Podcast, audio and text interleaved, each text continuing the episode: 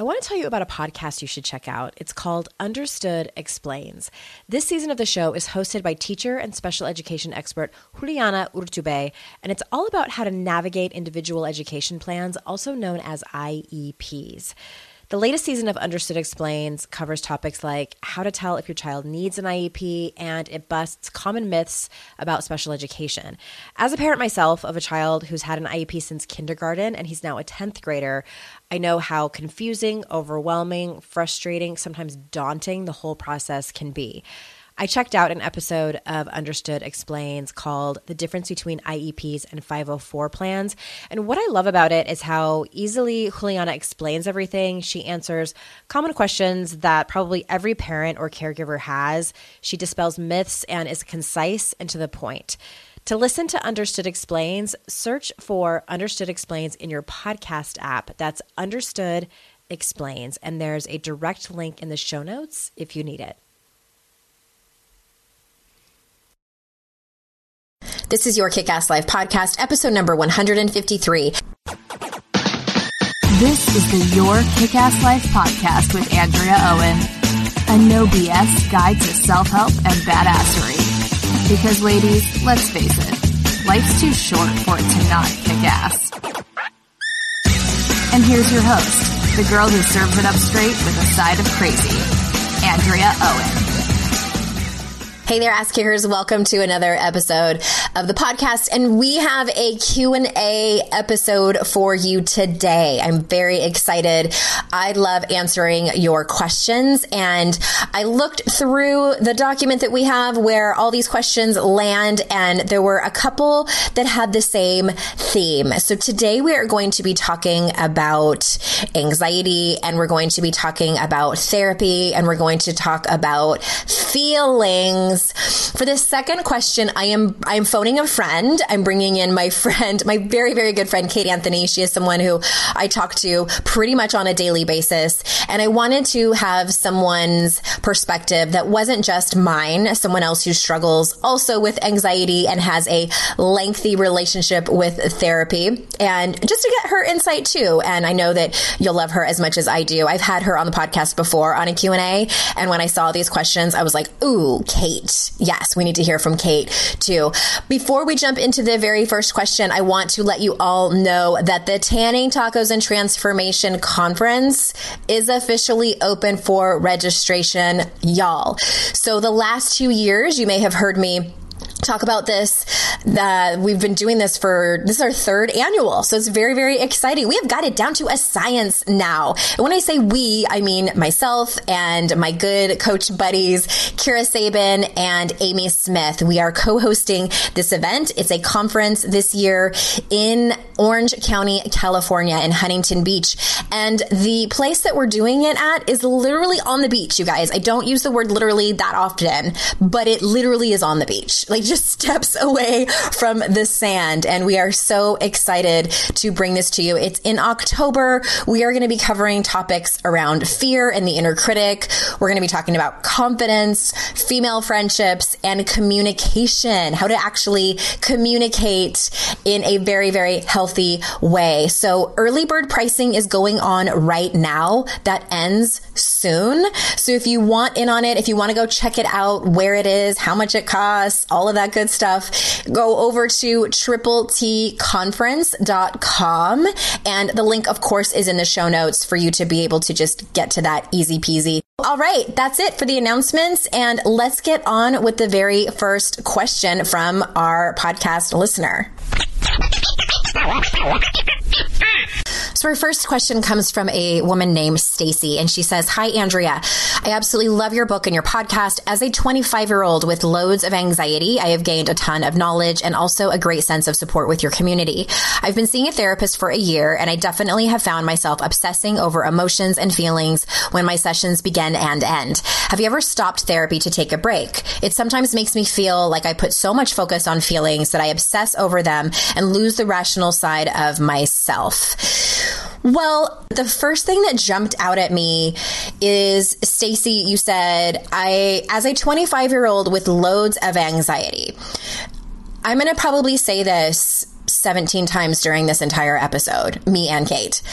I am not a doctor. you guys all know that. Disclaimer alert, disclaimer alert. I am not a doctor, but quote unquote, loads of anxiety seems to me that you should be talking about that with your therapist and going to a trusted general practitioner to see if medication is right for you. I'm not saying that it is. I am not prescribing medication to you, but I think it's a conversation that you might want to have. I was also a 25 year old with loads of anxiety. Kate and I are both going to talk about our experiences a little bit later in the podcast, but I got to a point in my life where I felt like it was unmanageable. And I personally, and I don't know what the story is, Stacy. I don't know if you're even maybe if you've been on medication before, if you're currently on medication. So again, I don't, I, this is all the information I have. But personally, I, I wanted to talk about this first because you also say, I lose the rational side of myself. So that to me speaks volumes because when I was in that place of feeling so much anxiety on a pretty consistent basis, I had lost the rational side of myself. And for many people, that's what happens to us when we get into that place where anxiety kind of takes over our brains and takes over our lives. So personally, again, this is just my experience. Personally, I could not take the next step in my life. And what I mean by that is I don't think that I could have started to heal my emotional state, started to understand what better coping skills looked like, started to have healthier relationships until I got my brain and my mental state to a place where I had a rational side. And I know that there's a lot of you listening who have struggled with anxiety disorder, either in the past or maybe currently, but I felt like my brain was like a runaway train and I couldn't keep up. And fortunately for me, it's been a long time since I've felt that way and I haven't been on medication for about a decade. But looking back at the trajectory of my own personal development journey and how anxiety played a role in there is that is that I, I needed to get to a place of neutrality. So and I couldn't do that when my anxiety brain was taking over. So I, I, had to get to a place where I wasn't obsessing with my thoughts, where I, I had, where I had some space I had some space, and we're going to talk about mindfulness in a, in a little bit too. But I think for me, medication gave me, and, and a lot of other things too, not just medication, but medication gave me that kind of relief that I needed, like that chemical balance of clarity and just like, Oh, okay. So this is what quote unquote, and I hate this word sometimes, but I'm going to use it. This is what normal feels like. This is what even keel feels like. And it allowed me the presence and space to be able to look at the issues that I needed to look at, to be able to really take the self awareness that I had and look at it critically and be able to learn things like self compassion, forgiveness, like all of the things that I talk about here on the podcast. I think that if your brain is like a runaway train, it is the biggest uphill battle ever to actually work on the things that you want to work on.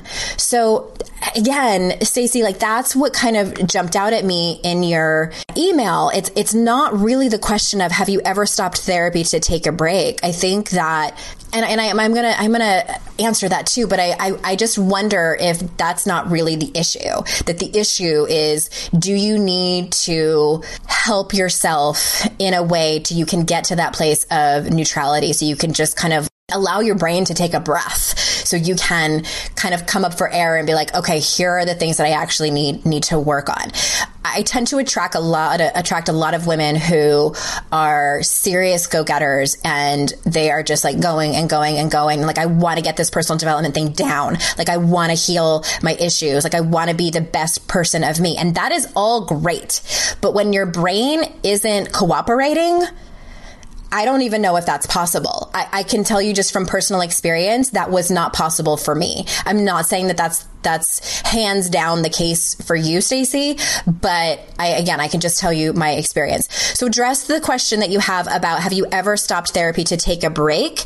Absolutely. I often and and I don't I don't want this to be like this is the way you do it because it looks vastly different for for anyone but I think just you asking the question is that's your answer. Like you, yes, it sounds like you need to take a break. And I do think that sometimes we outgrow therapists and it's good to maybe look for new ones and just trust your gut with that. And I think that maybe you do need to allow yourself some space to take a step back and, and, look at everything. I think, you know, this really reminds me of the, the podcast episode I did a few weeks ago where I, I talked about like, are you half-assing your personal development? So my question for you might be, are you sort of hoarding all of this information that you're getting from your therapist and like all these self-awareness bits and pieces about yourself and then not really doing anything with it? Because I think, like I always say, self awareness is half the battle. And then you get to a place where it's like, okay, now what are you going to do with all of that information? And and therapy is a is a great way to get to all of that self awareness and you know all the other things that you're doing as well. So for you, it's it might be a place of take a break from therapy, look through all of your notes, journal on all of the things that you're learning about yourself, all of the things that are like these big takeaways and aha moments. And then you can reconvene and say, like, what do I want to, what do I want to do with this? Do I need to go to a 12 step program for something? Do I need to forgive certain people? Do, like, what are all these things that you actually want to do? In order to improve yourself because again, it's like this 50% knowing what's going on and 50% sort of strategy or action or what are the things that you you actually want to do going forward. And also you're 25, so this isn't something I think that you can wrap up by the end of the year. This is going to be a lifelong process. Like what I just mentioned right there, you might be still working on that when you're 40. In fact, I probably, I think that you probably will. And what ends up happening is that we, we work through some stuff and then we're like, yeah, I got it. I, I dealt with that daddy issue or whatever it was. And then five, ten years down the road, maybe you get into a new relationship with somebody and you get triggered and you're like, oh my God, this is back. Why, why is this back? And then you find yourself back in therapy because there's a whole new layer of it. So, I hope that helps. And I, I, hope that sort of answers your question. And, and I, I did sort of read between the lines a little bit. And yeah, it's just about, I really invite you to, Stacy, to trust your gut and it sounds to me that from your email, like you already know what's going on. You are putting too much feeling, you know, focus on this and you're obsessing over it. You're losing the rational side of yourself. Again, just you asking that question you know, have you ever stopped to take uh, therapy to take a break? It doesn't matter what I've done. Like to me, it sounds like that's what you want to do. That's maybe what your body is wanting, saying like, Stacy, girl, slow down. Let's not go to therapy every single week to purge and talk about all of our problems. You can take a break. All right. Permission granted. So let's move on to our second question. And I am going to call Kate and we are going to dive in. Ring, ring, ring, ring. Hi, Kate. Hi, Andrea. That's me calling you. That's Hello. So I told my listeners I was going to phone a friend. So let's pretend that I called you. Hi. And you're my friend that I am going to have on for my listener Q&A. I love it. I do too. Before we jump in, I wanted to I wanted to talk about something briefly. And I know that this is hard for us. Like the whole word briefly for us is difficult. But a couple of podcast episodes ago, I told my listeners about how I was thinking about growing my gray hair out. Oh, right. We talked about that. We did. Mm-hmm. I think I, for like an entire day. yeah. And it was, well, you were the first person that I told that I was thinking about doing it. And I wanted, because, okay, well, let me back up a little bit because I haven't given anybody an update about what I found out. I don't even know if I told you this. I probably told you this because I tell you everything. So I went to my hairdresser when was this the friday before last told him again that i was really thinking about it and he was like mm-hmm. All right and i'm telling him how i want it to look and, and i was showing him some instagram pictures and he's like you're not that gray. Like, how gray do you think you are underneath your color? And I was like, I'm Yeah. thinking like 50 or 60%. He's like, no, no, no, no, no. So then he showed me, he like, ha- he was showing me all the different areas of my hair. And he's like, you think you're more gray because where I part my hair, I have a patch. patch of Oh, white. You need to change that part. So he's like, I know it's on the side, and he's like, it's just like how people get patches in their temples, and it just everyone's different, and people have different patches uh, around their scalp, and some people don't have any at all. So that is making me feel like I'm more gray. And he he said he's like honestly, if you grew it out, he's like I don't I don't think it would be that noticeable. So he said if you want to do it, now's probably the time. So it wouldn't be so hard for you to grow it out.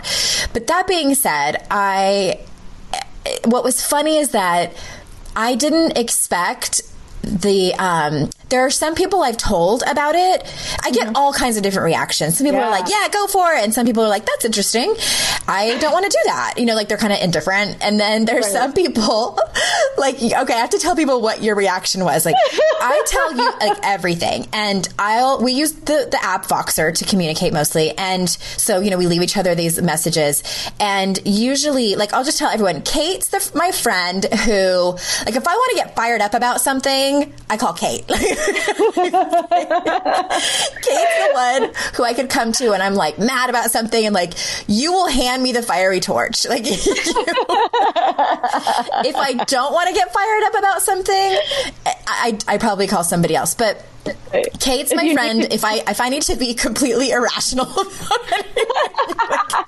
I give you full permission. I hold the space for for irrationality. irrationality yes but you you're always you always have something to say you always have an opinion and but this particular topic when you when you messaged me back you were like I don't even know what to say to you right now. I was so triggered. you said this is and I quote you said I thought you were as vain as I was. Like like I was like defecting from all womankind but you're not the only one who's reacted that way and you're not at all. I, I was so triggered because, of course, my first thought was, wait, am I going to have to do this?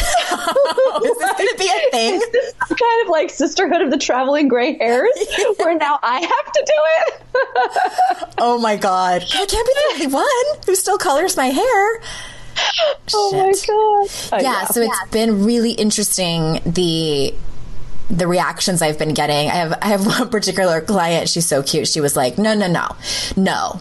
It's like you let somebody else be the spokesperson for that. But but I, I love talking about it because it further shows me how culturally screwed up we are about this and how we really view it, there's Yeah. so many different things you know regarding women about how we're supposed to be but and this is one of them like we Yes. view we view g- women especially i think women in their 40s women Yes. with gray hair as undesirable old definitely unfuckable like right Yeah, right, right. honest. Yes, a hundred percent. Well, and here's the thing: it's like I had that reaction, and then I had to be with myself about my reaction, and then I was like, ah, shit. I, now I have to actually deal with this. Now I actually have to look at myself and what is it that I'm resisting about Andrea going gray? Yeah. for myself, or right, this image that I have decided uh, that I need to portray, that you need to portray, the, the space that we need to hold in the world as women and our vanity. And yeah, it was a thing. it, it was There's definitely been times in my life where my paycheck ran out before I got paid again, and I wish I could have accessed my next paycheck a few days before I was due to get it. Well, what if I told you that can happen with Earnin? Earnin is an app that gives you access to your pay as you work up to $100 per day or up to $750 per pay period. Just download the Earnin app and verify your paycheck. Then access up to $100 a day as you work and leave an optional tip. Any money you access plus tips are automatically repaid from your next paycheck. You can use Earnin for anything you need to therapy visits, rent, or even extra self help books. Make Earnin a part of your financial routine and join Earnin's over three and a half million customers who say things like, when I think about Earnin, I think about financial stability and security. It gives me a lot of peace of mind. Download Earnin today, spelled E A R N I N, in the Google Play or Apple App Store. When you download the Earnin app, type in noise under podcast when you sign up. It really helps the show. Noise under podcast. Subject to your available earnings, location, daily max, and pay period max. See earnin.com slash TOS for details. Earnin is a financial technology company, not a bank. Bank products are issued by Evolve Bank and Trust, member FDIC. I've taken several classes with Masterclass on things like communication, entrepreneurship, and storytelling, and absolutely loved every one because of their caliber of instructors and how concise the classes are. With Masterclass, you can learn from the best to become your best. For just $10 a month, an annual membership with Masterclass gets you unlimited access to every instructor. You can make new habits with New York Times bestselling author James Clear, improve your physical and mental well being with leading gut health experts, or build stronger relationships with renowned psychotherapist Esther Perel. She is so amazing. I had gotten curious about how to be a better communicator, so I took the art of negotiation class with Chris Voss, and it helped me to do things like read body language, read speech patterns, and so much more, so I can better communicate with who you ask? My teenagers. Plus, every new membership comes with a 30 day money back guarantee. Don't wait another moment to start your learning journey with Masterclass. Right now, our listeners get an additional 15% off any annual membership at masterclass.com slash Andrea. That's 15% off at masterclass.com slash Andrea. Masterclass.com slash Andrea.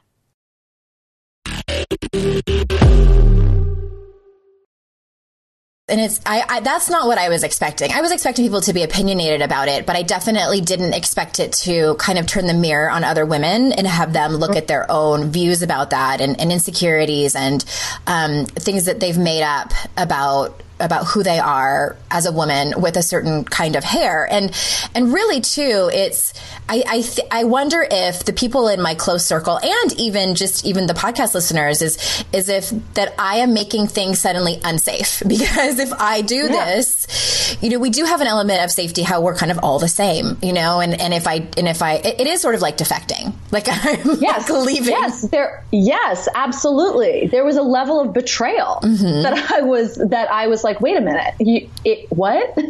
right. Like, no, absolutely. You, we all have to, I think subconsciously we, we feel, it must be some kind of like community tribe thing, how, how we mm-hmm. all carry this secret, quote unquote secret that we call her. Yes. I'm feeling like I'm not fooling anybody.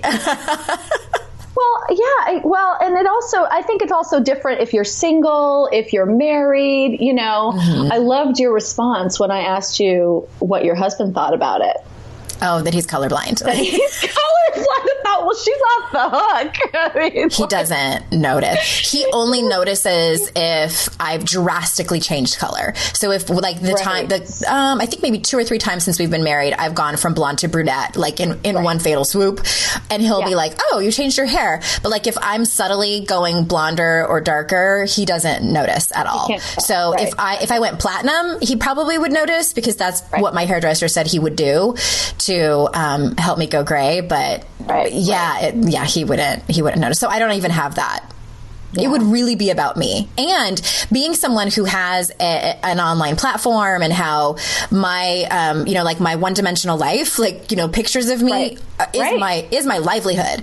Yep. It's, it's a big deal. And then I'm like, kind of like, oh my God, am I going to, you know, I feel like I've been the spokesperson for getting sober. I've been the spokesperson for having a child on the autism spectrum. I'm like, God damn it. Am I going to be the spokesperson for, for going naturally hair? gray? yeah. And I have no qualms too, like about trying it. And then if I hate mm-hmm. it, yeah, I, I'm, I'm not going to be one of those people who's like, oh, my pride. And I'd much rather like, yes, my sobriety is super important to stay sober, but like, yep. if I hate it three or six months in going gray, I'll go back. Well, listen, you know, I did it. I did it last year. I mean, you went through that with me, where I went red for a year, mm-hmm. and it really changed things in ways that I actually didn't uh, anticipate uh, and it was really uh, it was really weird and uncomfortable because I didn't feel like me. Yeah. I really didn't feel like me. And it was really confronting. Um, and partly because I'm used to being blonde. Right. I'm used to walking around and, you know, there's just that thing that people notice blondes more. And suddenly Totally. nobody, nobody was checking me out. Um, and ironically, at the same time, I had lost a ton of weight and I p- probably physically looked better than ever. Um, but nobody noticed. And it was really, I had to deal with my ego on that level. It was a huge deal. It's it's a lot of ego, and Oh, it's a lot of ego. I, yep. what's interesting to me is I didn't realize. You would think I would realize that, but I didn't realize all of those layers and elements uh, were in it. To me, it was just kind of like, well, maybe I'll grow my gray hair out, and then I started to look into it, and I'm reading all these blog posts and hashtag granny hair. It's a hashtag. wow. call it. Yeah. Granny hair. granny hair Oh. and uh, yeah and ego and vanity and, and and so many cultural things that we have created as a society. yeah, and outward and really just outward validation, Right. right. Like, you know, walking into a store and having people check you out and, and or not Mm-hmm. is suddenly weird. it is yeah Yep. all right Ugh, gross.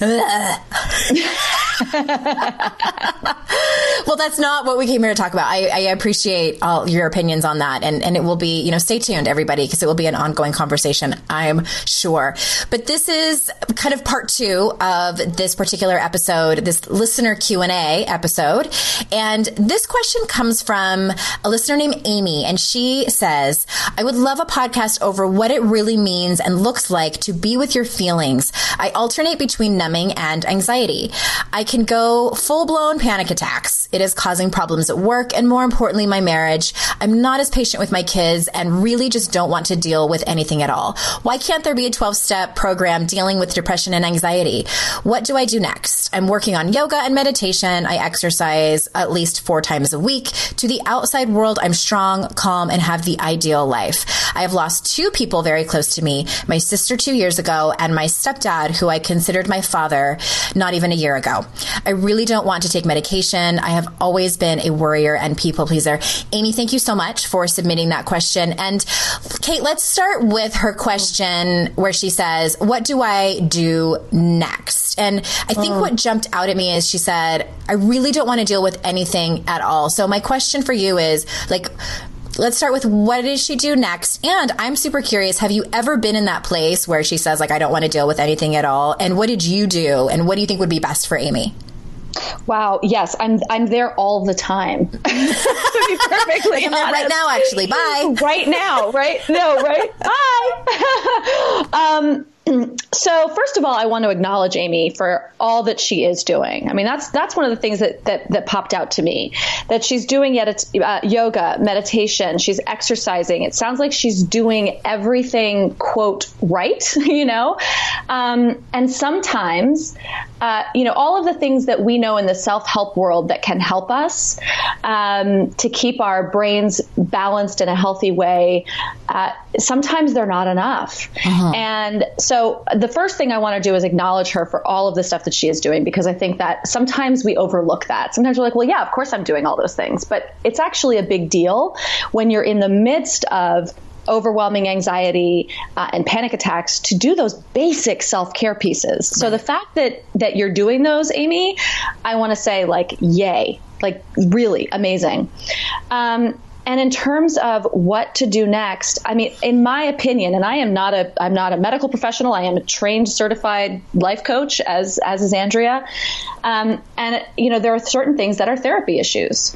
Um, and I do think that if you're doing absolutely everything that you can possibly think of to do on your own, uh, sometimes outside help really is needed. And, you know, there's no shame in that. There just isn't. Uh, and to answer your question, Andrea, you know, it's hilarious because I think I, I said the other day, I posted on Facebook the other day, you guys, my therapist is really good. I'm so annoyed. because we can't pull one over on our therapist Right. I'm like, "Sh- God, really? There's more. And I am like, you know, I've got a almost 20 years of 12 step work under my belt. I've got, you know, a decade's worth of therapy under my belt. I am a, tr- a prof- professional. I am a personal development professional. And really, there's more. And I just don't want to. Yeah. you know? And, you know, sometimes, unfortunately, the more work you do, the more work there is to do. And it, you know, and I'm grateful. I'm Mm-hmm. so grateful. But I get that. I get that just like, oh, More again. Yeah. More again, many really. Yeah, yeah. Yeah, I, I agree with everything you said. And I, and I, the one thing I want to argue with is that you said you're not a medical professional, but you've played one on TV. Tell everyone. I will. Everyone, go Google um, Nurse Kate on Grey's Anatomy, and that was Anthony. How many seasons? Was it one season or two? Oh, it was five. Five, the first five seasons, right? Yeah, I, th- oh, I started in season two. I don't remember. It was so long ago. I had just had my baby. I don't know. It starts out with me like having completely really full breasts that need I to be pumped. Do you remember that? I like. I didn't want to be the one on YouTube it. set to be like, "Hey, I need to pump." So yeah, it kind of starts around there. Nurse Kate. Okay, so kind, kind of, Anyway. kind of a medical professional, but not really. but not really, exactly. But I mean, yes, I agree with a lot of things that you said, and there there's several sentences that jump out at me, and we're going to get to the question about what it means and looks like to to be with your feelings. And I mentioned this in the in the first part of the podcast, where um, the other the other. Uh, listener had posed the question and, and said, I, I her, one of her sentences was, I, I feel like I lose my rational mind.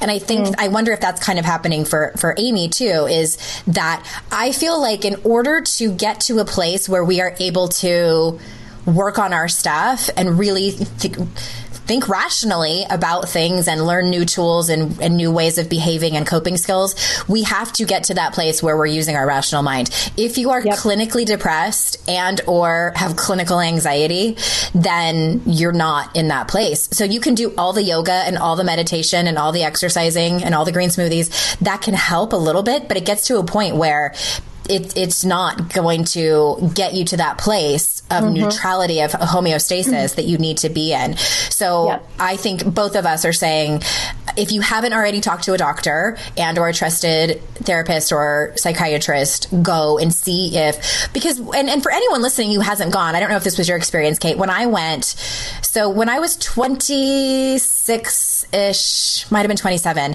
I got to my breaking point with anxiety. I didn't know what was wrong with me. I felt like I was going crazy. I didn't know I was having panic attacks. And I went to the doctor and she, I don't remember if my therapist had told me to go or not, you know, because therapists don't prescribe medication. So my therapist may have told me to go, probably, I don't remember. And mm-hmm. so I go to the doctor and she has me fill out this pretty lengthy questionnaire and if you've ever been to therapy and and gone through like the paperwork process it's probably pretty similar but they're they're getting like the basics of how you are um, mentally and emotionally getting a feel and so this one was specific for anxiety and depression and I tested with severe generalized anxiety disorder and moderate panic disorder. And it was it was a bittersweet pill to swallow, I think, because on one hand there was relief that I wasn't going crazy, and on the other hand, I was really angry. I felt like my body had betrayed me. I was not someone who had very much compassion for mental illness because I didn't understand it. I didn't I grew up feeling like you need to just figure it out. And Yeah. and you know watching my father struggle with depression right after him and my mom split up and, and he got sober was very confusing because nobody really explained it to me and I never asked anyone. So that was my experience of my diagnosis and I went on medication for I think I was on medication for about 4 year no, longer than that. I can't remember. It might have been like a decade. I have no idea. No, sorry. it was like four years. It was like four years because I got pregnant. Right. And um, Yeah.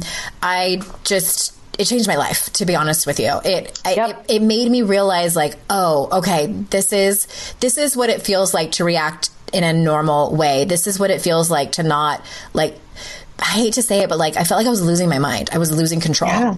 I I, I 100% agree with that. I, I, really resonate with that experience. I, for me, when I was dealing with my anxiety, I actually didn't know what it was. Yeah, me neither. Right? Like I had this physical sensation. I was like, I can't breathe. I can't mm-hmm. breathe. I can't breathe. And I would tell my therapist this, and we would talk about the feeling.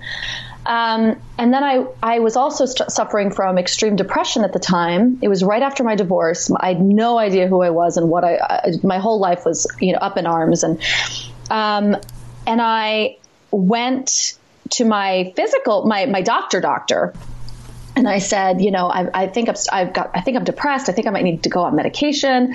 And he said, well, what about anxiety? And I was like, oh, wait, that is that that thing in my sternum where I can't breathe? And mm-hmm. I'm like, debilitated? And he was like, yeah, mm-hmm. that wow. would be anxiety. And when I got, and I, the same, and I want to destigmatize medication because I know Amy says I really don't want to take medication. And I get that. Like, I fully get that. And I'm not advocating for it for you for for Amy because mm-hmm. I, I couldn't do that. Um, but you know, I, I often wonder when people say I really don't want to take medication. And I say, well, I think like why? why not, right? Because there is a stigma, there are side effects, there's all sorts of reasons not to. Um, but if you're not doing it because of the stigma, right? If you're not doing it for physical reasons or all of that, I, like I get that. Um, but I feel like we have to destigmatize it in a way yeah. that's responsible. And, you know, I talk about my experience with medication a lot because I think it helps people. I think it helps people to go, oh, wow, okay. And I think for you too, Andrea, like, you know, for people like us who people turn to for help, for us to go, it, hey, we did it, mm-hmm. you know, and, and it helped. I think it's important. I really do. And again, I'm not advocating for or against it for anyone individually. I just think that there's a stigma that we need to break down yeah. because it really can be so helpful. Completely. And I, I again, and you're going to hear Kate and I say this over and over again because like, we are not doctors and we don't, I just don't think it's for everyone, but I do mm-hmm. think it's for some mm-hmm. people. And mm-hmm. I don't think it's for everyone forever because I, I often yep. wonder if people think that like, well, once I get, get on it, I'll, I'll be on it forever. And that's not true. I mean, I was on it for several years. And then the reason I stopped was because I got pregnant and they told me, well, we can't, the one that you were on is not okay for pregnancy, but we can find one that works. And then I was like, going to have to go through that that. And I was like, you know what? Let me just see how I feel without it. And I'll take it from there. And I was mm-hmm. okay. And so, which is, which is a great segue for, you know, the, the whole how how it looks to feel your feelings. Here is is a reason that I think that helped me get off medication and stay off medication. I don't think that this works for everyone, so I don't want to say this is how you do it. But for me, I really think did I tell you Kate about what happened with my blood pressure? I did, didn't I? I'm not sure. Okay. Remind me.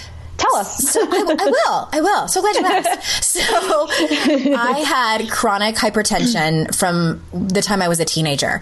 It's something mm-hmm. that runs in my family. My grandmother, my maternal grandmother, had it and was not um, was not taken care of well enough for it. She also had eleven children, uh, and she died of a massive heart attack when she was fifty two, I believe. I know she was in her early fifties my mom was 22 it was it was long before i was born mm-hmm. and then my mother has it and has been on medication for a long time and long story short, I was put on medication for high blood pressure in my 20s. And wow.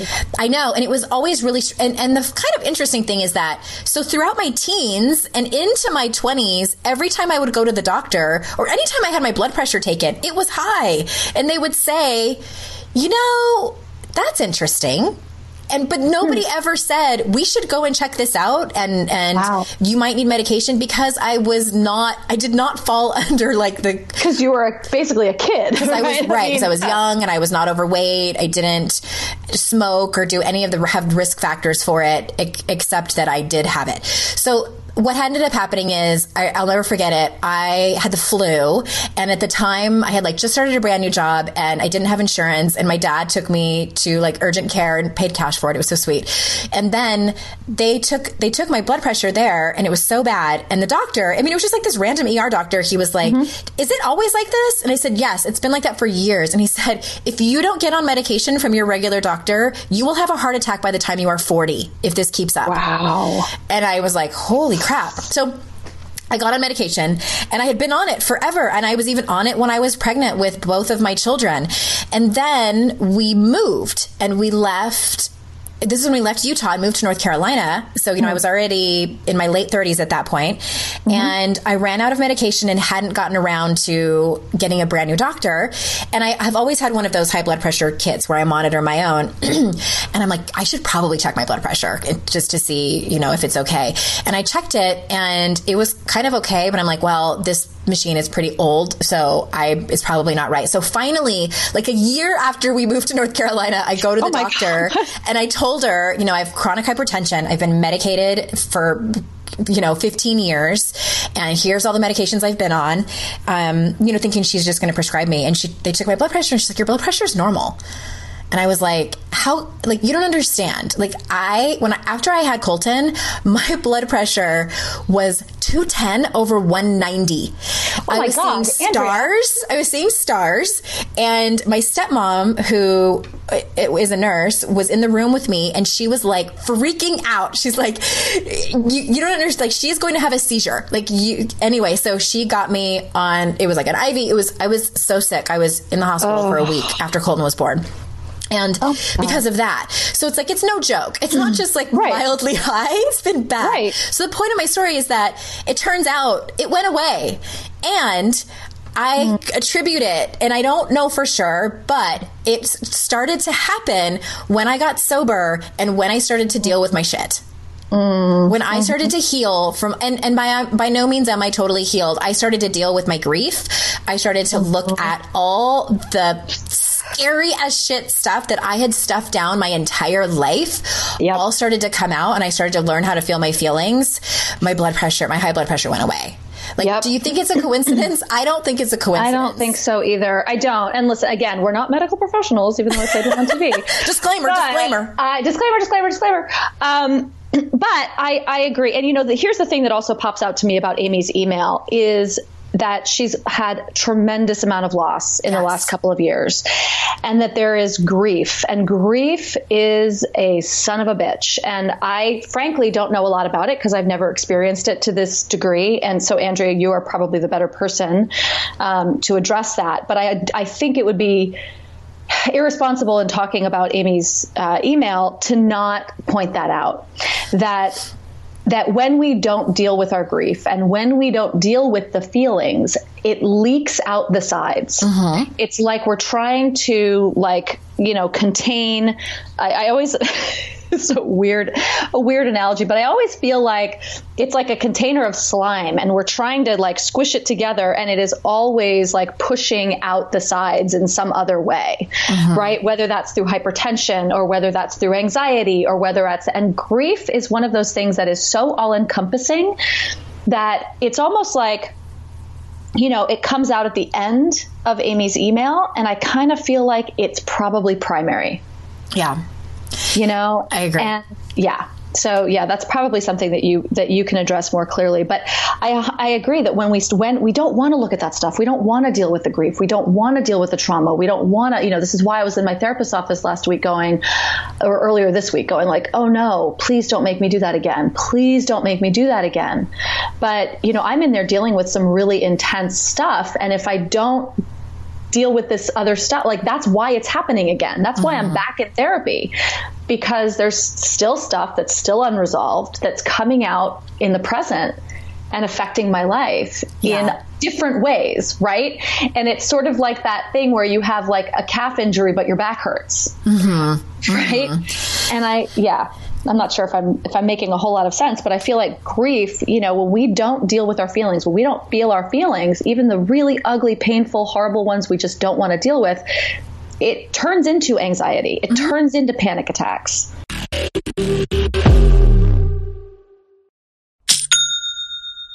Shopify's already taken the cash register online, helping millions sell billions around the world. But did you know that Shopify can do the same thing at your retail store?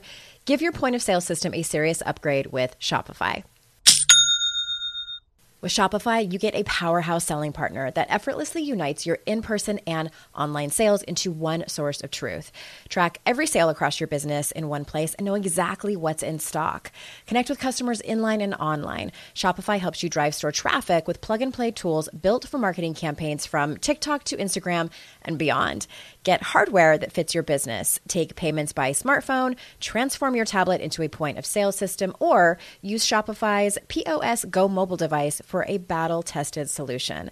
Sign up for a $1 per month trial period at shopify.com slash noise, all lowercase. Go to shopify.com slash noise to take your retail business to the next level today. Shopify.com slash noise.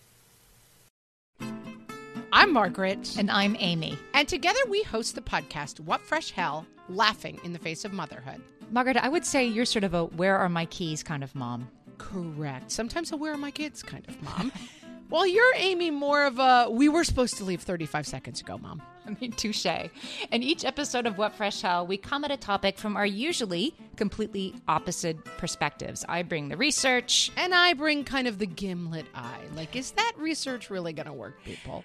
And almost 10 million downloads later, we're still laughing. We also talk to experts in the parenting field, plus parents with stories we can all learn from. We make each other laugh, we challenge each other's assumptions, and we have what we think is the best parenting community on the internet. Check out What Fresh Hell Laughing in the Face of Motherhood wherever you listen to podcasts.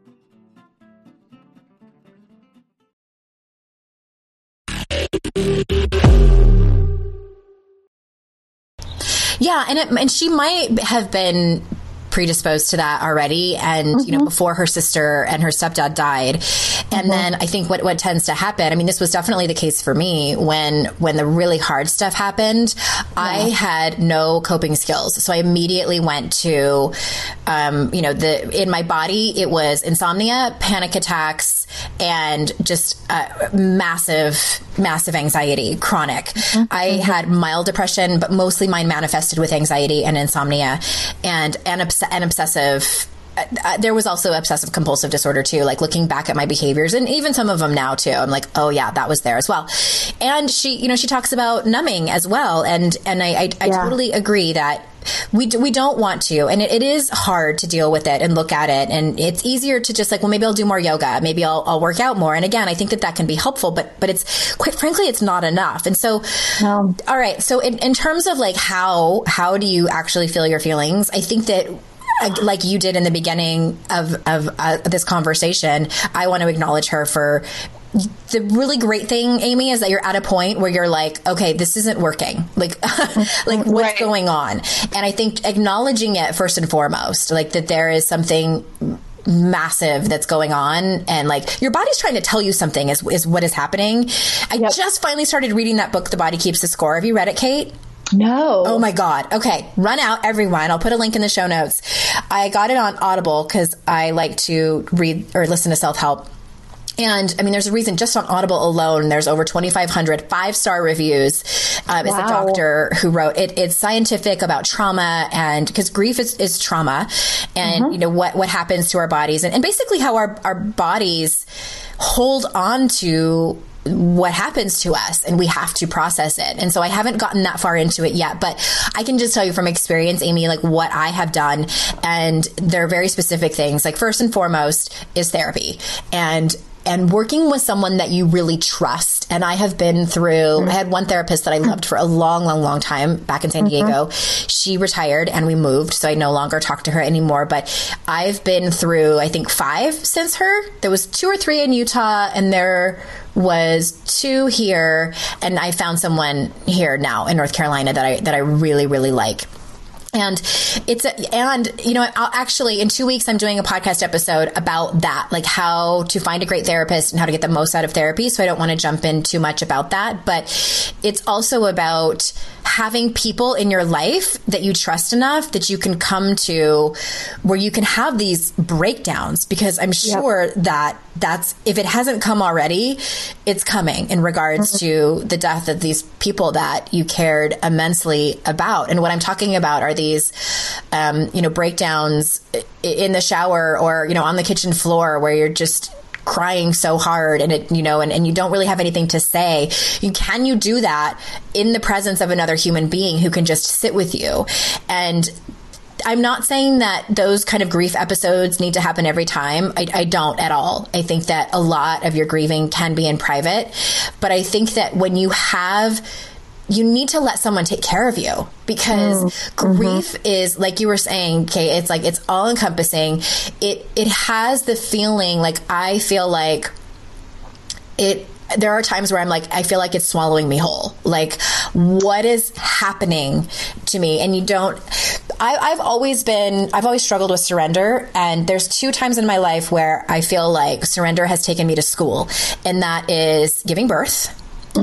and no kidding. and losing my father because yeah. I have tried to control everything in my life. And those two things were things that I, I had no control over. Mm-hmm. And the way that I look at grief too is I was telling my friend Carrie this, and, and I was saying, you know, it's the times where grief knocks on the door. And if I come out to the front porch and have a street fight with it, that's when it doesn't go very well or it's a lot harder. And that's when I resist it. That's when I push down the tears. That's when I get angry about it still coming around. But on the days where I open the door and see it standing there and I roll my eyes at it and just like let it come in and sit down, it doesn't stay very long. So what mm-hmm. that looks like is just crying mm-hmm. when it comes up. Mm-hmm. And for me, and I don't know if this is the case for you, Amy, but it's, it's, the, it's the things that I thought I would, that would really knock me over and you know like um like my birthday and you know these bigger events. But it's the smaller things that just totally floor me. Like I was at the coffee shop and there was a guy that walked in and I happened to see that he had the same shoes and socks that my dad used to wear. It's it's like these small things where um, you know, we were my husband bought a football and we were outside throwing the football around and my my husband was and me because I know how to throw a pretty fierce spiral. We're showing the kids how to do it. You know, you, you hold the football here, you you know, do this and this and this and I thought to myself my dad taught me how to do this. And mm it is small things like that where like the emotion and the tears come and I just let it come instead of saying like, well, this is an inappropriate time or I don't want to deal with this. And it passes, passes fairly quickly. It, yeah. But if it, if I don't let it out, again mm-hmm. it's like that slime that you were saying like it's just gonna it's gonna come out somewhere and you know where it comes out it comes out when you are um you know blowing up at your kids yep. and pissed exactly off at your husband Yep. Road rage. Absolutely. Yep. That's yes. what that is. And here's the thing, you know, I just I just had this this moment of how you and I don't know if you actually did this, but but to have that moment in front of your children. You know, so often we feel that we have to hide our feelings from our kids or we have to shield our kids from our grief or our pain. And the fact of the matter is, the more that we actually experience our feelings in front of our children, the more capacity they have to be with their own feelings. Yeah. And so many of our problems, and this is, you know, th- this is the first sentence of Amy's email about, you know, what does it look like to be with your feelings? And so most of us were raised, certainly of our generation, were not shown what it was like to be with feelings. We don't uh-huh. we we did not come come by this naturally, um, because our parents were of the generation that didn't talk about their feelings, um, and and certainly hid them from us because they were trying to protect us. But what that did was not didn't actually give us a roadmap for how to be with our own feelings. Yeah. Um, and the more we allow our feelings in front of our children, the more we, you know, process our feelings, not just in private, but as you said, with other people, including our children, uh, the, the, the more of a roadmap we provide for them and the more ability they have in their lives to be with feelings. And they're not scary. Mm-hmm. We're so frightened of our feelings because we weren't partly, I think, because, you know, partly because they're big and they're scary and they hurt. Um, and partly because we were not taught how to be with them. Right. And if if our children have access to our private moments, they it, will be less scary for them as they grow. Mm-hmm. Yeah, I don't remember who said this on the internet. Somebody that I follow, it might have been Brene Brown or Glennon Doyle Melton about. Um, like I I can't shield my children from their feelings and their struggles, mm-hmm. but I can be a soft place for them to land when right. they have them. And yes, and and I think the way we do that it is. And I think that the way that we do that is by being that. Mm-hmm. Right? How do we teach our children that we are their soft place to land if we're so busy putting up walls and having it all together? Yeah, absolutely. And and I think too some you mentioned like some families just, you know, hide their emotions. I think some families had emotions and they may not have had great emotional boundaries, but they never discussed mm-hmm. it later. Mm-hmm. You know, it was mm-hmm. like you just leave the yep. children to try to figure out what was going on on their own, which they can't do. Yeah. And so that's one right. thing I I try to teach my kids too and just just make it all okay. But for Amy, you know, being now that she's an adult, I I think it's also, I'll give you another tip that's that's really helped me is is writing about it. And you don't mm-hmm. have to be a writer. You just have to be somebody who knows how to read and write and just go for it and, and just anything yeah. like just get it out on paper because I know for me a lot a lot of times I can't make sense of my feelings until I get them out on paper.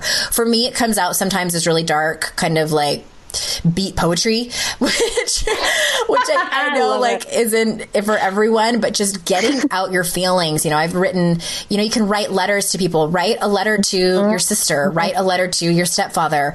Write a letter to, and I think also when it comes to grief and and someone passing away, I I have found that it it was very confusing for me because there were so many emotions for me to grapple with.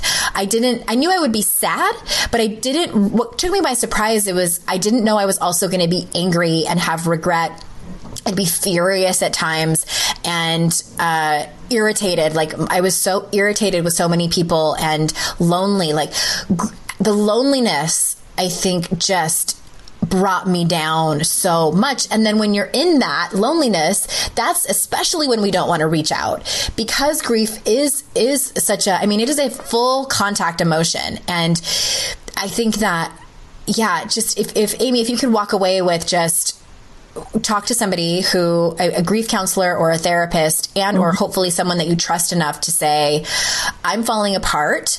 I don't need you to fix it. I just need you to to stand here in this moment with me and give me a hug or you know hold put your hand on my back as i am sobbing just be with me. And that's going to be really uncomfortable for that other person, depending on where they are with their own feelings. But mm. it's extremely vulnerable for that person too. So it has yep. to be the right person. And, and which writing. is, yeah, which is why a therapist is sort of such a good person for that because it's they're trained right. to be able to absorb that and hold that as well. Mm-hmm. Absolutely. Yeah. yeah. So I think I think those two are really big steps Mm-hmm. There are other tools, but I don't. I know my people, and I know that they like to have a lot of things. Like, I want a lot of choices, and I want to do all of them, and I want to have yep. this big to do list of all the ways I can do this. And yep. actually, in my book, Amy, I, the one that's coming out in December, there's an entire chapter on numbing, and I, there's I have eight tools, but I think that the ones that we gave, I think those are the biggest. And, and I really mm-hmm. want to emphasize the one, both of them, but especially the one about sharing your story. And that in and of itself can be daunting, but I think is so very important.